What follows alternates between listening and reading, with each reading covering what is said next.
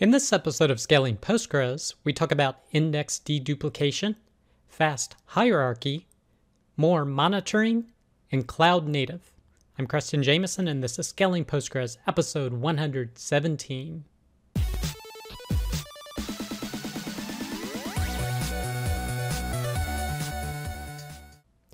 All right. I hope you, your family, and coworkers continue to do well during these times we live in currently. Our first piece of content is deduplication in PostgreSQL version 13 B tree indexes. And this is from cybertec-postgresql.com. And they're talking about an enhancement that's coming in version 13 where they're reducing duplication in B tree indexes. So basically allowing the index not, not to have to track every single value if it exists as a duplicate. And with this, you get some pretty significant space savings. So they say it's similar to how a GIN index works in that if the uh, index keys for different table rows are identical, a GIN index will store it as a single index entry. Now that's not necessarily how this works, but it's they're using the same concept to not have to store every single identical value in the index to make storage more efficient. And they link to the uh, commit here. And they say, quote, uh, the big difference is between the GIN and the B tree with deduplication is that the duplicate index entries can still occur in B tree indexes. And they even include in the bottom here where they're testing it out, they show the uh, table, the index, and they inserted, looks like 20 million rows. And then they compared the size of the indexes. Now, if you look at the GIN index, that's pretty small compared to the B tree index. In general, just like looking in version 12, 51 megabytes for the GIN index, 400 megabytes for the B tree index. But access is a little bit slower compared to the B tree index, at least in this use case.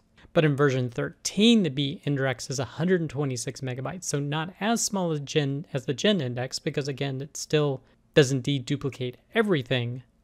But there's a significant savings going from 408 megabytes down to 126 megabytes. So in this example, a three times savings in space, which is huge. So that means this index could fit in a smaller amount of memory, which may speed access to it. So it's another great enhancement. Now, to get the benefits, you need to do something similar to how the index changes for version 12 were done, is that you need to reindex. So if you do, say, a reindex concurrently in your indexes, you should get space savings for those indexes once you upgrade to version 13. But if you're interested in learning more, definitely check out this blog post. The next post, also from cybertec-postgresql.com, is PostgreSQL, speeding up recursive queries and hierarchic data. So the focus of this is data that exists in a hierarchy, and a lot of times you can use the with recursive CTE to query it, but they have another uh, option here to speed up these types of queries using something called L-tree, which is part of the contrib package. And he says, a quote, uh, L-tree implements a data type L-tree for representing labels of data stored in a hierarchical tree-like structure.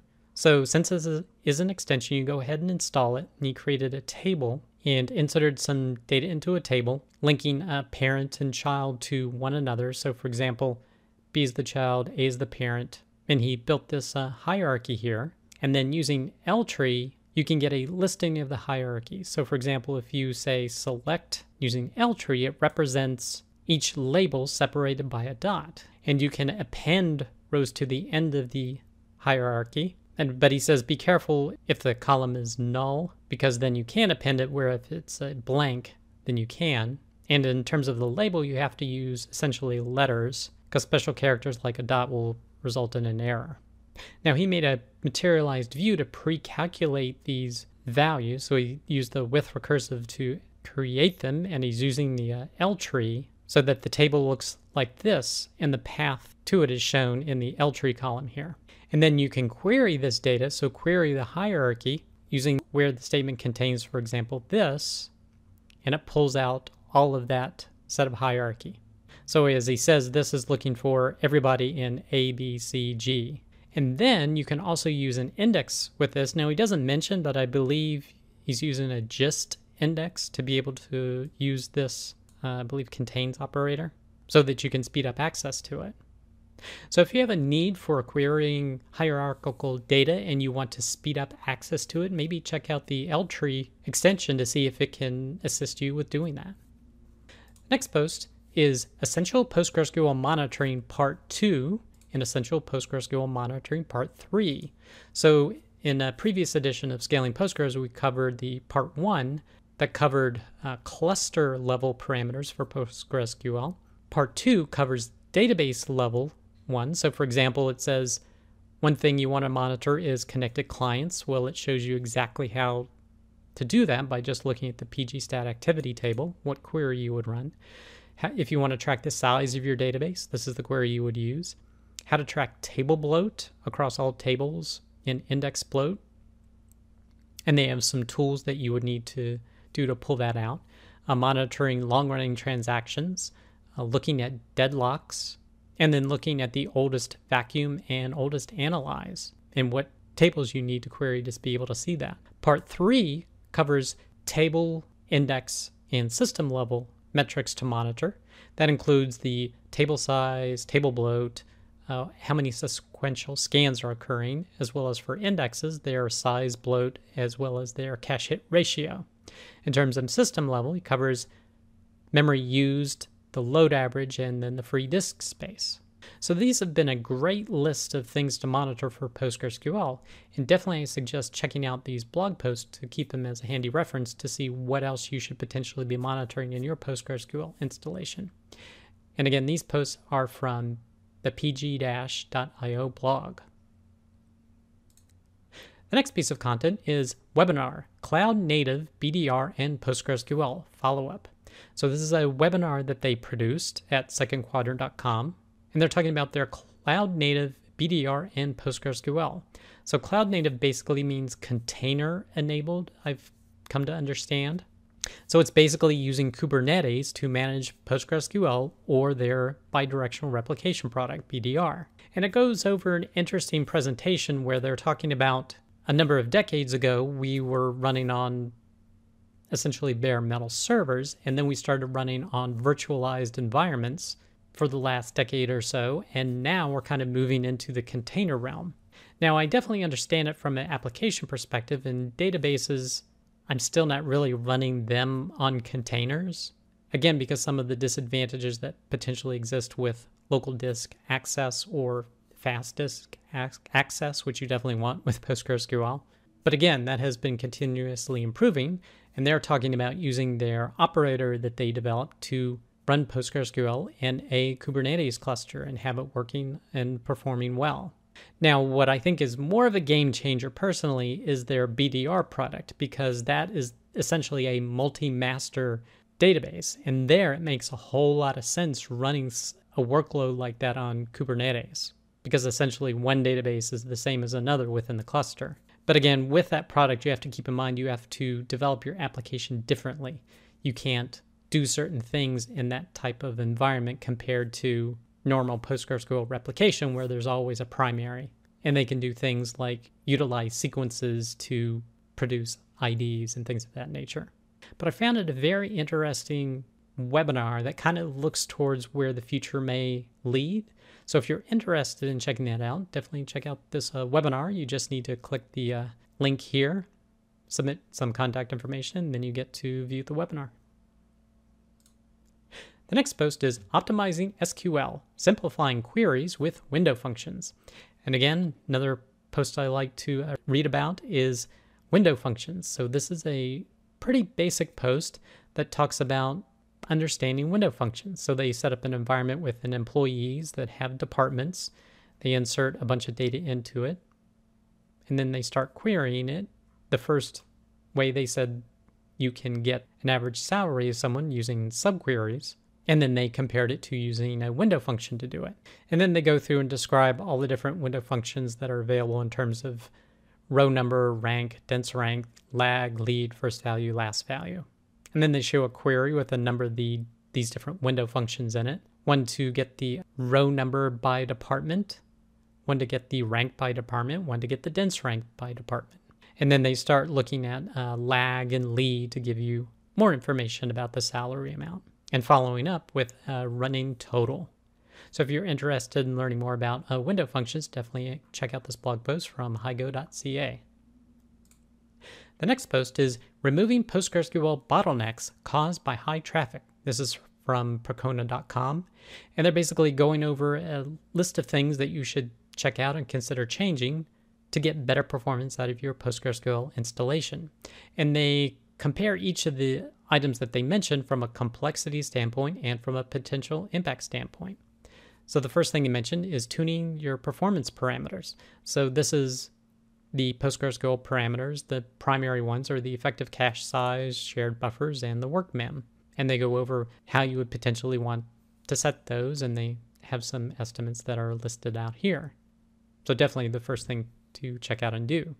The next, they talk about uh, session connections and how to manage those. Basically, how many connections you're having. And once you start getting a lot of traffic, you're probably going to want to use a connection pooler like PG Bouncer. So they discuss that and the different pooling options that are available. Then they're talking about optimizing auto vacuum. Now, interesting, they say some of the parameters that you should be changing are is the auto vacuum max workers, maintenance work memory, auto vacuum freeze max age, and whereas you could do this, I generally prefer to make as a first step making auto vacuum more aggressive and most importantly changing the vacuum cost limit or the auto vacuum cost limit so that more work gets done with the auto vacuum. Because the problem with adjusting this is that all the workers use that same vacuum cost limit. And if you just add more workers, less work gets done for each worker process. So the most important value to change, in my opinion, is the cost limit because that allows each worker to do more work in a given unit of time. And then if you feel you need some more workers, go ahead and, and increase that, but know that if you do that, each worker is going to actually do less work because the governor on that is the cost limit. So in my opinion, the number one parameter to change is the cost limit. Then they talk about advanced auto vacuum, and it basically looks like delving into table based parameters, which you can definitely do to have particular tables vacuum more often.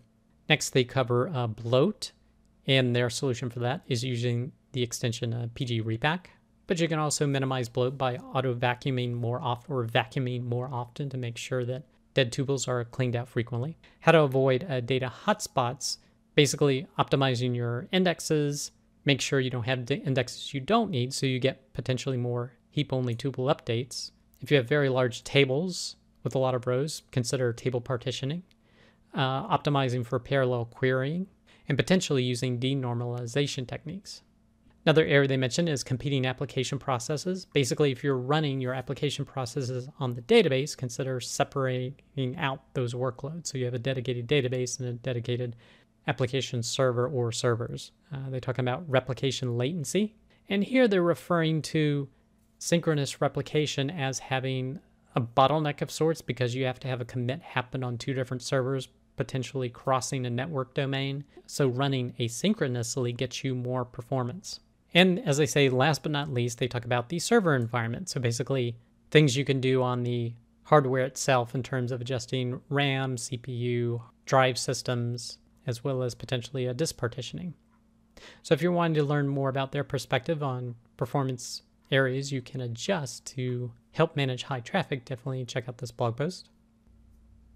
The next post PostgreSQL write ahead logging trade offs, bounded versus archived versus replication slots. So, this is talking about when you're setting up replication, how that WAL gets to the replica essentially. So, you can bound it by specifying a certain number of WAL keep segments on the primary so that the replica has them available to pull them over to keep replication going. The second method is archiving them. So you archive them on the primary server and you ship them somewhere so that the replica has access to them so they can be replayed. Now that's not streaming, that's essentially log shipping, but it is a valid, you know, one option to do. And then lastly is replication slots. That's where the primary and the replica are actually interacting with one another, communicating the primary is aware that this replica exists and it's going to keep all of those WAL files until it knows the replica has retrieved them and then it knows it can delete them. Now they go over the different trade-offs. Basically, a bounded WAL where you're using WAL keep segments essentially the primary can go on forever and it's not going to run out of disk space or shut down because it ran out of disk space, but it's not aware of any of the replicas. Whereas if you're using replication slots, essentially it has to retain those WALs. So if there's some problem with the replica, you could start running out of disk space on the primary because the replica is essentially not consuming them. So again, they go over some of the pros and cons of these, but essentially the WAL keep segments allows your primary to move forward without any risk. The disadvantage is that your standbys or your replicas can fall behind and you have to manage that. The replication slots, you can be assured that everything is going to keep up to date, but you potentially may run out of disk on the primary or be able to mitigate that. And then the archived WAL is really for log shipping, not really streaming. So the author's perspective is use replication slots and very closely manage your disk space, monitor for it, have alerts set up for it, as well as uh, archiving the WAL. But again, it's it's up to you, and they go over the different uh, pros and cons in this article from uh, enterprisedb.com. So if you're interested, go ahead and check out this blog post. The next post is locks in PostgreSQL, three other locks. And this is from habr.com, and I believe it's from something that may have been posted back in 2015 on postgrespro.ru, so a Russian site. So if you're interested in learning more about other locks such as deadlocks, uh, predicate locks, advisory locks, so if you're interested in learning more about this, definitely uh, check out this post. The next piece of content is the PostgreSQL Person of the Week is Markus Winand. So if you're wanting to learn about Marcus and his contributions to PostgreSQL, uh, definitely check out this blog post. The next post is Spatial Constraints with PostGIS and PostgreSQL Part 2 and Part 3, both from Crunchy Data. So they're talking about, of course, database constraints in regards to PostGIS with PostgreSQL. So if you're interested in learning more about different types of constraints for PostGIS data, definitely check out these blog posts. That does it for this episode of Scaling Postgres. You can get links to all the content mentioned in the show notes. Be sure to head over to scalingpostgres.com where you can sign up to receive weekly notifications of each episode, or you could subscribe via YouTube or iTunes. Thanks.